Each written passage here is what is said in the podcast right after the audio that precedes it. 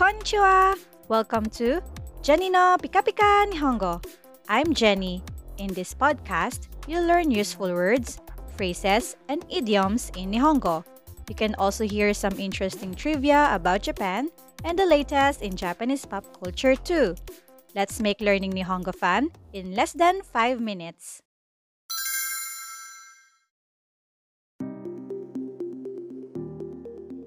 Today, I invited one of my colleagues, Kling Sensei, to explain our expression of the day. Although cherry blossoms or sakura are found in many regions in the northern hemisphere, people often associate this flower to Japan due to its wide variety found in the country as well as celebrations and traditions across the nation during the peak of its blooming season. The most common activity involving the sakura is called hanami, which literally means flower viewing. There is nothing grand involved in this activity. Rather, friends and families huddle under the sakura tree, throw a picnic, and take time to admire, ponder, and celebrate the delicate beauty of the fully bloomed flowers.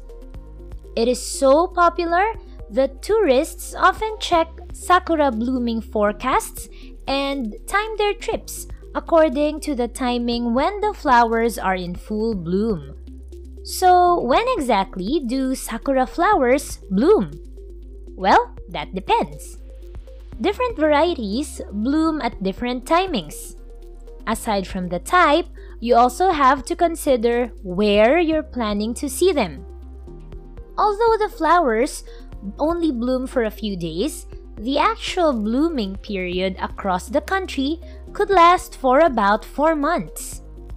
For example, if you're in the southern islands like Okinawa, where they have a subtropical climate, you may see some sakura blooming as early as mid January, which could fully bloom around early February.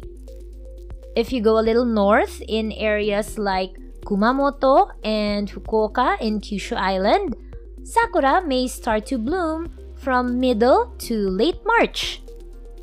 If you're planning a trip in the Kansai area, where Osaka and Kyoto are located, you may want to schedule that on the later parts of March to early April.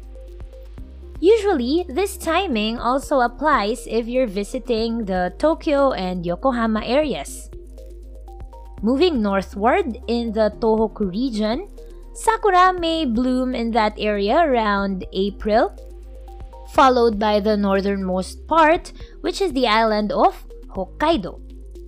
However, keep in mind that these timings are all an estimate, as the blooming depends on the temperature. The earlier it starts to get warm, you may also expect earlier blooming. A more accurate sakura blooming calendar is released every year, so you may want to check that out when planning your travels. As I've mentioned earlier, sakura blooms for a short time, usually for about a week, so timing is everything if you want to catch the seasonal phenomenon of sakura blooming. Know more about this celebrated flower, which has become the symbol of spring in Japan, in our next episodes. Stay tuned!